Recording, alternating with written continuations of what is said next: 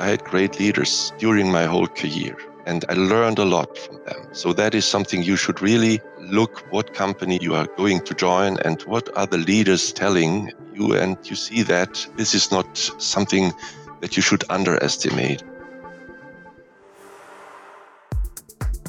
Welcome to the Beyond Sourcing Podcast, Episode 7, a podcast series brought to you by SAP about procurement leaders, procurement pioneers, and their stories behind the transformations and the movements they drive beyond sourcing. My name is Tamara Braun. I'm Chief Customer Officer for SAP Procurement Solutions and Intelligent Spend Management. Today, I would like to welcome Michael Niesen here with me in the podcast. Mike is a highly respected leader, strategic visionary, and trusted advisor in the entire field of procurement and supply chain management. For more than 30 years, he led procurement and supply chain teams. He is one of the frontrunners when it comes to digital transformation of procurement and supply chain organizations. Good morning, Mike. I'm super excited having you today in our Beyond Sourcing podcast. Hello, Tamara. How are you today? Yeah, thank you. Very well. So busy times these days, definitely crazy times. And I'm happy, and I'm looking really forward, Mike, for the next 30 minutes, 40 minutes, having an amazing dialogue with you. It is not a secret, dear audience, that Mike and we know each other for a while. I would like to thank you, Mike, that you have agreed going for the podcast with us today, because I would really like to have today a dialogue with you, having such an experienced procurement person, and would like to see with you a little bit, put a little bit light on how procurement developed over the last years. So, because who can most probably better tell and share this with us like you? And saying this, Mike, I would be happy if you can share with the audience a little bit, where are you coming from? What brought you to procurement? Because it was not an, I would say, easy step, and it was not a step, a career which started with procurement. So if you would like to share with us what you brought to procurement, this would be great. Yeah, Tamara, that is, I think, a very good introduction, because, you know, I was educated as a lawyer, and then I joined in 1989 a post bank and worked in operations, marketing, and finally then in procurement.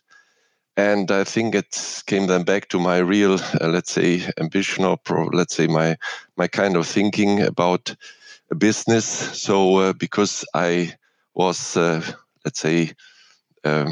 built or educated at home, we had a business at home, to say that it was a food business and food discounters with a tradition of more than 125 years. So a lot of tradition, a lot of, background for me. And when it came then down to the question, will you take over the business or will you do something different? I decided to go for the education as a lawyer, but finally, I think I went back to the roots, and I'm now happy that I did that, because procurement is something I really liked during my whole life. Yeah, say that. I think my education was really about working with people. I like to work with people on a very early stage. I learned that at home in the business. I was responsible also for some of our colleagues and employees, so that I have to meet every day. And I learned from a very early stage that you have to be part of the solution and gain the trust of your people. So I think that is, in a nutshell, a little bit my background, why I finally worked as a procurement guy. And Mike, this is really Interesting, and I wasn't aware. I have to say that your family had a business and that you were really in this, I can imagine, difficult situation to say, hey, do I go for entrepreneurship? Do I take over the family business, or do I focus on something completely different? How was this perceived from your family? Were they supportive for that? Had they understanding for that? Finally, yes, but you can imagine it was for both of us, for my father, for my mother. They had also mixed emotions about that, because the as I said, more than 125 years tradition. It was a business where we were successful, but on the other hand, I saw the development. I saw either you are one of the big players or you are out of the business. So that was one part of my decision, and I think finally we decided in the right, or I decided in the right way. But it was let's say, it was not an easy one. So it was something that I really had to work on very hard by myself and together with my parents and with my sister, by the way. But she was really supportive in each way. So she said, "Okay, whatever you do, I will support that." So that was an easy one. So having, let's say, an older sister, that is always an advantage. It is. I know. I'm as well here the older part of the siblings. Okay. and Mike, it is a tough decision to say, hey, I do not take over the family business and I study, and then you decided to become a lawyer. So yeah, why a lawyer? Why not just studying business administration, or why not studying something with a technical background? Why lawyer? That was also something that I was thinking about a lot, because that was really working in such an arena, in such an area as in the food business. To be a lawyer is not, let's say, the first thing you think about, but I was always very interested in law, and I thought it is, from an education perspective, one of the best education you can get. And it is something I really, let's say, I was happy about that I did that, because during my whole professional life, I saw that this kind of education was very helpful for me, because I learned to really to think about not only from the what's going on, so you have to think behind the scenes, you have to think from the end, and you have to think what kind of consequences will your behavior will have. So whenever you decide something, you have to be responsible for these kind of consequences, and this is what a lawyer has to do. And I remember when I did my doctorate degree at the university, we had one of my professors ask us a very difficult question, and when I started to explain and said, okay, this is not easy to judge, or this is not easy to decide, one of his feedback was, okay, you are right, but the lawyer has to decide that. And this is coming to the final points, and when we speak maybe later on a little bit more about thinking and taking responsibility, and taking also the responsibility for a decision. That is something that you learn as a lawyer. When you decide something, it is decided, and then you have to follow it, and then you have to take the consequences.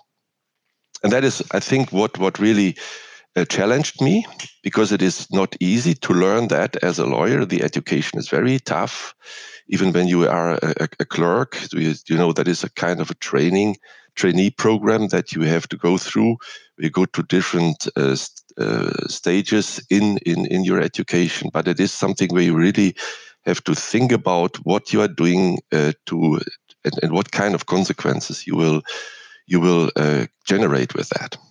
Yeah, and I can imagine, Mike, that this is independent in which area you are. Very often the case when you are as long in driver's seat, in a leader position as you were, that you have to take your decisions, even they are not easy to take, and you have really to think about the all the responsibilities, all the consequences coming alongside with this decision, and this helps quite often in the business. And this leads me directly, Mike, to a topic. You are a very, very well-known leader, especially here in Germany, and you are a real, very experienced procurement professional. When you look back to the last years, and when you really think about what developed over the last years in procurement, what do you think was one of the biggest, I'm not sure if it is an evolution or a revolution or if it is only a development, what was the biggest development in procurement? Maybe before I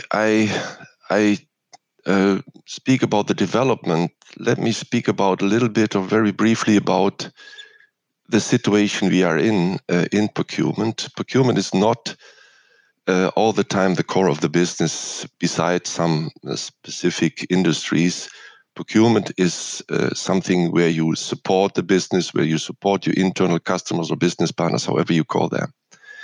So what is really important for the whole procurement, let's say, community, you have to gain the trust. And this is something that didn't change, and that is something that will stay forever. You are the partner of the business, and therefore that is what you have to look at. Do I gain the trust? What is it about our relationship? Is there something we have to improve fast, and so on? So that is something that did not change. Saying that, I think one of the biggest things is that we have to deliver now what we always promised. So there are no excuses any longer in procurement, because when we spoke in the past, so we have all the facts and figures, we have all the basic topics that you need for a good decision, we have prepared all the prerequisites for the specification and so on and so on. And then when the rubber hit the road, sometimes we were not capable to do that. I remember very well when I worked with a consulting company in the first years of the century. I was very proud, and I said, we have all the facts and figures that you need, and when you start tomorrow to support us, you will have that. And after a few weeks, they said, okay, you told us this, but this is not the case. And that was a real good feedback, because it was not the case. We had a lot of facts and figures, but we were not in that shape that we could really deliver what they were asking for. So that is over now. Now we have the tools and systems available, and there are no excuses. So now, if we promise something, we have to deliver. And that is a commitment that we have to give to the business, to our internal customers, to our business partners. And that is something that we have to work on. And if we consider it seriously and we identify gaps or mistakes, I think we have to fix it very soon, because the expectation is there. And then beside that, that is more a basic topic. We have a lot of other topics which are very important or becoming more important. Let's say we spoke about compliance, but compliance is now very, very, very, much in the focus. Another big topic is the sustainability. It's maybe the biggest topic that we have right now. We did that, I think, since... From my perspective, I worked in this area since 15 years with more or less success. We had a lot of good ideas. We delivered a lot also in carbon 2 reduction. So that is, I think, we were really a front runner in that in DPDHL. But I think there are a lot of other things that we have to do. So sustainability will be the key topic in the future, because we have to rethink a lot of daily topics that is common for us day by day, and we have to really to stop things very soon before we will have bigger issues with the planet. So, beside that, I would say trust didn't change. What changed is the request for data, for the support. Do it fast. and precise, have a focus on sustainability, and then other topics like cybersecurity, like digitalization. These are topics that are coming along for all of us, but the basic topics are more or less the same. That's really a good insight, and thanks a lot, Mike, that you started really where we are today, what is important today, because there you see really what was always there and what changed. I miss one little piece in what you said. So beside trust and the request for data, the speed, the sustainability, cyber security topic, would you put a little bit light on the topic war for talent? Because from my point of view, I believe the time is over where this is a kind of buzzword. I would say it is really tangible, and we see it in a lot of areas. How do you see the topic getting talents for procurement? When I joined procurement and when I worked over the time, I was always very optimistic, because I said it is such a beautiful area to work in. There's no doubt that we have that procurement is very interesting topic for young professionals. But I have to learn that is not the case, and from today's perspective, I think the war for talent is, especially in procurement, something that we underestimated, because whenever we were, let's say, we are procurement guys, we are convinced that procurement is a great area and so on. But when you see what is going on in the universities and in different areas of education, what you see there as part of your education to be a procurement guy or to be educated as a procurement guy, how much can you really learn? How much is really offered you to do that? I think there is still a way to go. We tried hard to establish some places at the university and to really to make it more interesting for the people. But at the very end, I think there's a long way to go. And one of my thoughts was also all the time, let's combine the guys who are working in as a scientist in procurement and with the guys who are doing really the daily work in procurement, so that we have a nice combination and inspire each other. And I have to learn that is not, let's say, something that is happening all the time, because the guys, the teachers at the university, they have big interest to do that, but they will not get any point if they do that. They get their points by having a nice description of that what they are doing, a nice scientist work that they deliver, but there's no, let's say, point for them or no advantage for them if they work very close with the real business. So that is something where we have to look at.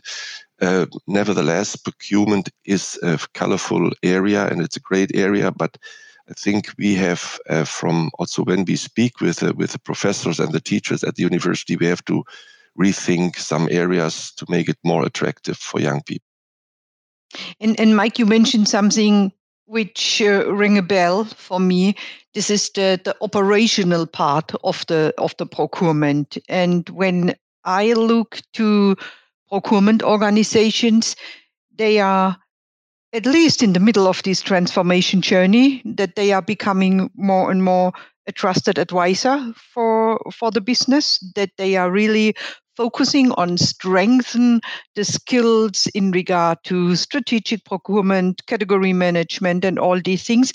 And I see years ago when we thought about bringing operational procurement more to the shared service centers or to outsourcing providers, now we are thinking about really with the digitization roadmap that we are getting completely rid of it. But this needs development of the existing workforce, and it needs, what you say, a completely different education paths on the university side. So still it is good to know the operational piece, but it is becoming more and more a strategic function, the procurement organization. And I would say we have to prepare these young talents for this path. Yeah, you're absolutely right. And I think we have to really look from we have to consider the whole picture. Why is that the case where the teachers at the university have not such a focus on procurement? We have to go to the roots there and have to ask ourselves, okay, why is that the case? Because as you said, procurement, it's about systems, tools, using of these systems and tools, developing the right decisions, prepare something good as a background for the decision maker, for the final decision, or decide on your own what is the best quality, what is the best price, and so on. So we always say it's all about procurement. It's all about negotiation. The whole life is about negotiation. But I think from that angle, we are maybe a little bit too optimistic, and we have to also to support the teachers at the university that they have a chance to bring that across to the young professionals, to tell them, hey guys, if you work in these areas, it's not only that you negotiate something, and so, you know, procurement is everybody can do procurement or do purchasing. That is the common understanding. No, it's much more difficult. And when we speak about, some guys are speaking about the procurement endgame. I think a little bit truth is in that. But I think knowing kind of benefits procurement can deliver, it's something we have to reshape and make clear that there is a huge benefit. And you made another good point. It is not only about the young professionals, it's also about the people who are currently working in procurement, because also they have to understand that there are great chances to do something good for the company, for the whole community, for the planet. Because if you think in new ways, and if you really rethink and reshape the processes and products that we are going to buy, this can really make the difference. So it's a very, let's say, complex situation we are in.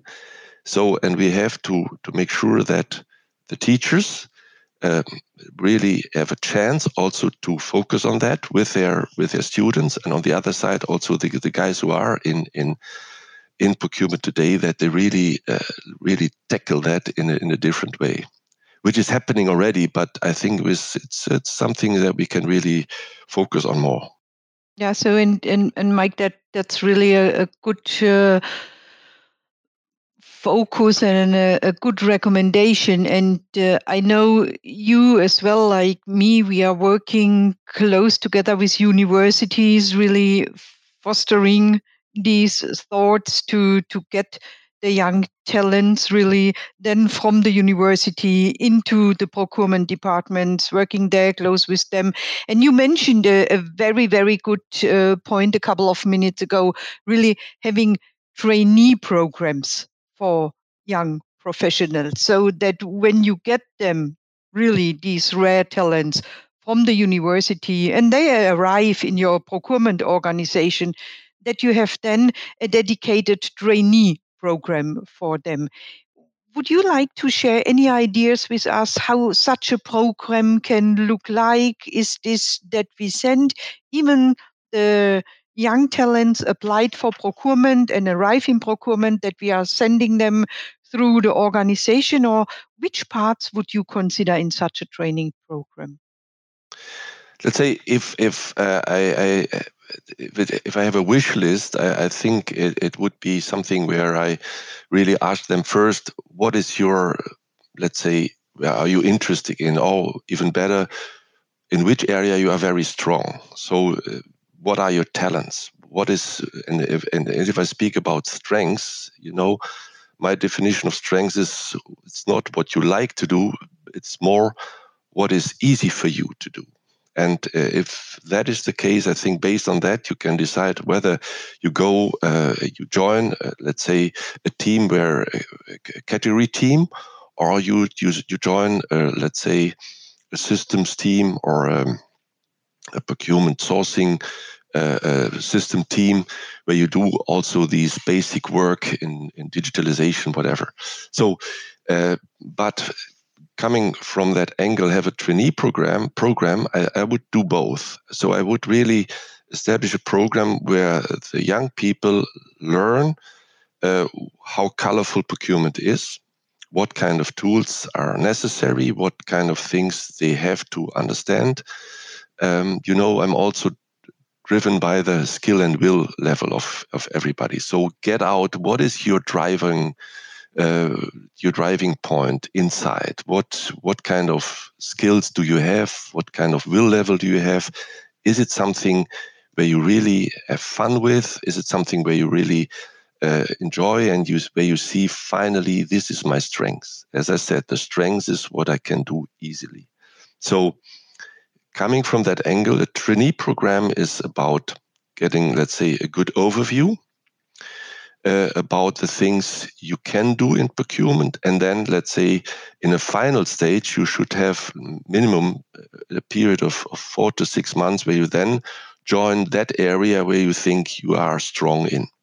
So if you speak about 12 months, I think I would say the first 3 months is maybe about systems and tools. The second 3 months is about an operational part. And then the last 6 months is that area there where you think that you are strong in. And then after that, you have a lot of, let's say, insights where you can say, okay, now I'm absolutely clear what I would like to do next. Thanks a lot, Mike, for this perspective and putting light really to the trainee program. Mike, hand on your heart. If you would be the 28, 30-year-old young talent, and you would read a job advertisement for procurement, what do you think would resonate most for the young talent to join this company and to join procurement? I think a very important point is the company, and you have to have a serious look who are the leaders. So I had a huge advantage. I had great leaders during my whole career, and that I learned a lot from them. So that is something you should really look. What company are you are going to join, and what are the leaders telling you, and you see that this is not something that you should underestimate. I think when I see that leaders in DPDHL, they really they do what they tell the people, and that is a great advantage if you work in such a company. So let me say that is very important. Number two, what are the advantages to work in procurement? You have the chance to learn a lot very fast. It is very colorful. As I said, you can work as a system specialist. You can work then finally as a category manager. Another huge advantage is you are, let's say, in the middle of the game. You're working with internal customers and also with external providers, with suppliers. So you are a little bit the middleman, and you know exactly finally what you should know, what your internal customer is asking for and what your supplier is capable to deliver. So this is also very nice, let's say, position to work on both sides. And number three, for me, as I said already, negotiation, saying that as a young talent, okay, I know a little bit about the company. I learned a lot. I read maybe something about that. This is a company I would like to work for. Number two, what is really the advantage to go into procurement? Yeah, I learn a lot about different areas, because when I work in the company, today I do this, tomorrow this, and I have a lot of different areas to look at. So that's very colorful for me. So why shouldn't start with that? And then I see after a while, is that on the long run my strength, or is it something that I don't like? But as a starting point in a company, it's absolutely beautiful. And this was, by the way, a challenge for me, because we tried to fill the pipeline of people all the time, and then which is happening all the time, that the people said, okay, no, it was great to work with a procurement team, but now I would like to do something different, which is absolutely fine. But if you see then you have great guys in your team and you are losing them, that's not so nice, but we have to do that because it is an area where the people can really start in a good way in a company. So I could deep dive for the next hour with you on that, but have a little bit to watch the time. Mike, I do not want to let you go out of the podcast before asking you really, what is your personal really opinion? What do you think, how important is a proper sustainability strategy and agenda for young people, and how do you see the topic of diversity bringing into procurement? Both are very important, and we learned about, let's say, during the last years, how important sustainability is for the company and for the whole, let's say, for the whole world, for the planet. So let me say something. There is a lot of greenwashing going on right now. And I don't like to be so negative about that. But I think what is really important that we understand what is really necessary and that we really think it from the beginning to the end. And you know, we have great examples where great leaders are really thinking that through, and it's not about, let's say, doing one step and forget the others. No, we have to really to do that from the let's say from the starting point when you create a product and so on. And we have to rethink a lot of areas where we're consuming today too much and where we are, let's say, producing a lot of waste that we can avoid. And I have some examples on that that we can speak about if you like. So sustainability is the area where we have to do more and more and more and more. So that is number one. Diversity is something that I really enjoyed more and more and more over the time. So working first, let's say, first a part of my career mostly in Germany, and then see how the world is developing and what is requested when you go then to other areas, to other countries, to other areas where you have questions regarding workforce and so on. You see, diversity is absolutely key to have the different use, the different. And I don't only speak about gender diversity, I speak about the colorful work together when you speak in different continents with the people, how they think, how what they should do, how they treat the business, how they really, let's say, develop things. And that is a kind of inspiration that is absolutely great. And if we understand that is a huge chance, I think. The more we can do, the better it is. And the current situation we are in, we see a little bit the question, okay, what's going on with globalization? What's going on with the different countries? Will we close our country or will we stop doing global work? I think this is the wrong way. And we have to come back to that, let's say, colorful thinking that we say, okay, everybody who is willing to support is welcome. And we have the same, let's say, as human beings, we have the same target. We would like to have a good life. And using then all these chances that we have as countries, as communities, something we really have to focus. We have to continue to focus on that. I think diversity is the key for the planet. I like how you mentioned it, that the diversity topic is going for you far beyond gender.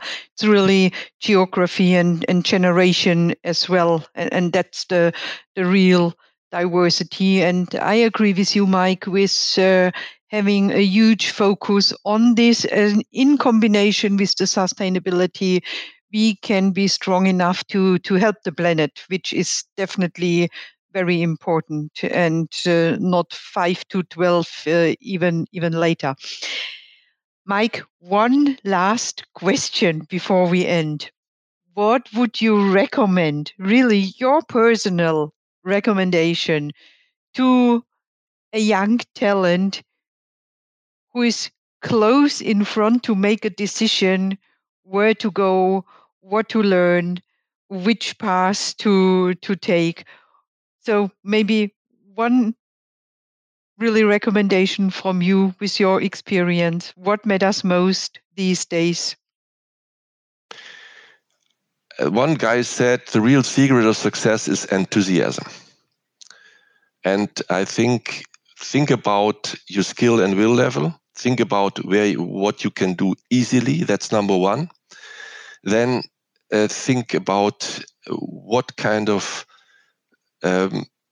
let's say things you would like to accomplish as a young professional. What do you like to accomplish in 3 and 5 years, knowing that it is very difficult to predict what's going on? But I think that is something you should have a clue about.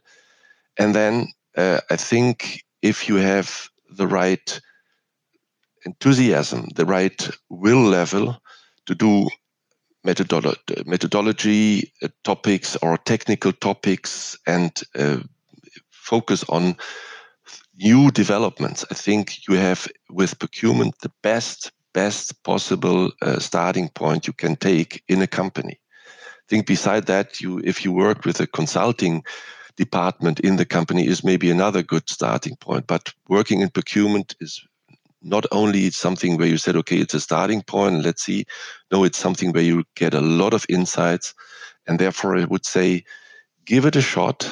Try to work in procurement. Think about the area, be it technical, be it more in a let's say, in a real category. And then based on that, you will learn also a lot of politics. You learn a lot of, because it is you have a broad range of different topics. You learn a lot how to understand what's going on and so on. So that would be my recommendation. Great, super. Think about your skill and will level. Get about clarity, what you would like to do, and then give it a shot. Great, thanks a lot. Mike, for being here with us, for giving us these great insights, for providing us these really great inspirations. And let me close the podcast today with, really asking our young talents listening to us today, take a care look on your skill and will level. Where do you want to be in the next 3 to 5 years? And don't stop to be getting very, very enthusiastic about the things you are doing. Thanks a lot, Michael, for your time. Thank you, Tamara. It was great, and hope we can, let's say, inspire our folks to join procurement. See you soon. Take care. Bye-bye. Thank you very much for listening. We hope you enjoyed this episode as much as we did. If you want to learn more about Mike, you can look him up on LinkedIn. Stay tuned for more episodes of the Beyond Sourcing podcast. You can also visit the link in the description box for more resources about some of the strategies discussed by our guests. And of course, please like, share, and subscribe to our podcast. And always stay curious about what lies beyond sourcing.